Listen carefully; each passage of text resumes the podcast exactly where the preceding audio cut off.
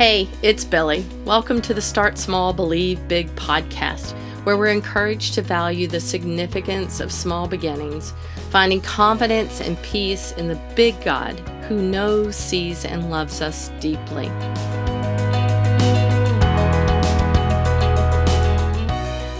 I grew up on a farm. I know you can tell I've got a southern accent, so there's a pretty good chance that I grew up in the country. but I was always amazed growing up on a farm how the animals knew my daddy's whistle or call. Each time that he'd go out in the fields to call the horses, call the the cows, call whomever, he had a whistle or a line that he would send out, and here they would come. I really thought about it a lot, thinking, man, he's got some power over these animals. Yeah, it's called food. They just know that when he comes, they're going to get fed. It wasn't until I was raising sheep for my 4 H project, yeah, I told you I was country, that I experienced it for myself. Daisy, my little sheep, would hear my shout and she'd come running. One day I was out with her. I'd walked into out in the field with her and I walked into the barn and I turned around and she hadn't followed me. So I made a little comment. My daddy started calling her with his whistles, with his call. But Daisy didn't come. When I turned around and I called her, as I usually did in my cute little girly Daisy voice to call her in, she came running. That was when I realized that my daddy could call her and she wouldn't, but I would call her and she would. She only listened to me. Blocking out the noise around them, sheep hear the sound of the herder and only follow their instructions. Well, I could say also there are other animals that hear the voice, but sheep are really good about that. They hear a shepherd's voice, a herder's voice, and they follow their instructions. John 10 27, My sheep listen to my voice. I know them, and they follow me. I give them eternal life, and they shall never perish, no one will snatch them out of my hand. I want to be a sheep with Jesus. I want to be able to hear him as my shepherd and trust in his direction. These days, I find that we are finding ourselves in a time where we're listening more and more to differing voices. When I was growing up, my dad used to say, Be careful who you listen to. You might go, end up straying the wrong way, not just in Christian ways, but in social gatherings and social groups. Also, in different churches that I was going to or different groups of Christians that I was following. Not all of them are biblical. But today, I feel like it's even more so with the internet with scrolling all the different feeds of Instagram, Twitter, Facebook. There's so many differing voices. Who are you listening to? A lot of times we look online and we debate if we respond to something or not because we begin to worry about what people may think or what they may want from us, right? If you respond to a political post, let's say you agree with it, then some friends may start arguing with you that that's not the right way to believe.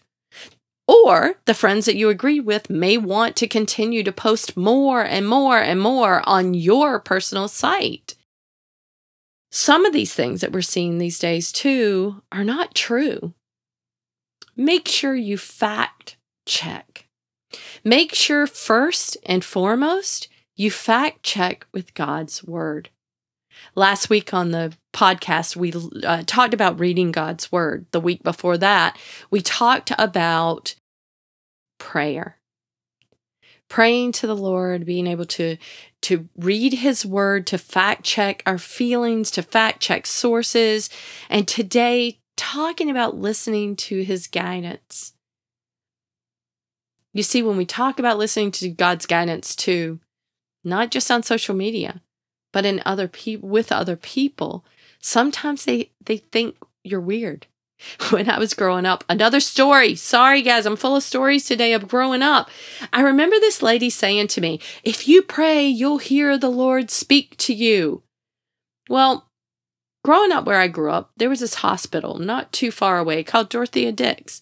And that's where the people that heard voices went. Well, as a child, I was terrified. If I hear God's voice, and I'm going to go away to Dorothea Dix because I'm crazy. I was already thinking about what people thought of me or what people wanted from me. So I didn't want to hear from the Lord. So I shut out anything that would open up my spirit to hear from God. I did hear from him. Now looking back, it's amazing how I heard from him.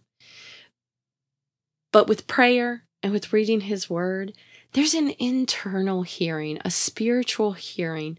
I don't hear a loud, booming voice of God telling me what to do or when to do it. The guidance doesn't come in that way for me. It comes in my spirit. You know, that minute that you do see that post on Facebook and you think, hmm, something's a little strange about that. It's a little fishy. I wonder if that's true. And then you fact check. You check it against scripture. If it's a, a, a, Christian post, does that line up with God's scripture? First, you pray, I guess. I should take that a step back. First, you pray and you ask the Lord to help you see if it's factual or if it's not, if it's of Him or if it's not.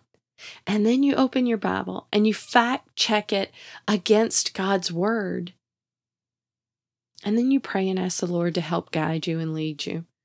That inner voice, that inner feeling, that gut check. And then, because you're praying, because you're reading God's word, you'll hear his voice. He'll know your voice. And that's when you know your trust is in the right place. Giving up other voices, those crazy voices that tell you to set people straight, to tell people the right way, to, to go about things in a very aggressive way, giving up that voice inside of you that's of you and not of God begins by praying and reading God's word. Because in that, like I said, we begin to hear and recognize his voice. The more we recognize, the more we can trust that we're in the right place.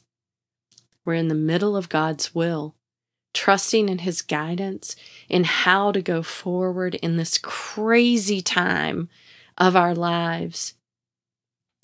So today, I want to challenge you unplug from the outside voices and plug into the power source of God's word, the scripture. Plug into praying that conversation, that daily conversation with the Lord. And in that, you'll begin to trust Him You'll begin to trust that voice inside of you that when you fact check things, when you fact check them quickly in a conversation, or you fact check them when you're sitting online looking at the feed, you'll know what is of God and what is not, and you'll know how to respond.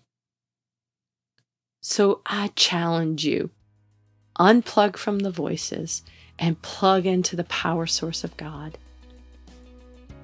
listening for His guidance, listening for His voice in your spirit. Thank you for listening today. I pray that this podcast has empowered you to listen for the small whispers of Jesus in your life and to begin to live life with meaning, one step, decision, and action at a time. Can I ask you to help out the show? Subscribe to the Start Small, Believe Big podcast where you listen. You can also go and sign up for my email list on my website, billiejauss.com, and never miss an episode or a blog. There's also some cool new stuff coming out all the time, and that's the first place that I release it. Also, could you leave an honest review where you listen to the podcast? Your ratings and reviews really help the show. I read each one, I pray for you, and I thank you for that review.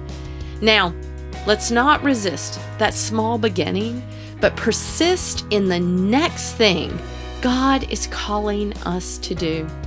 Be blessed, my dear friends. Until next time.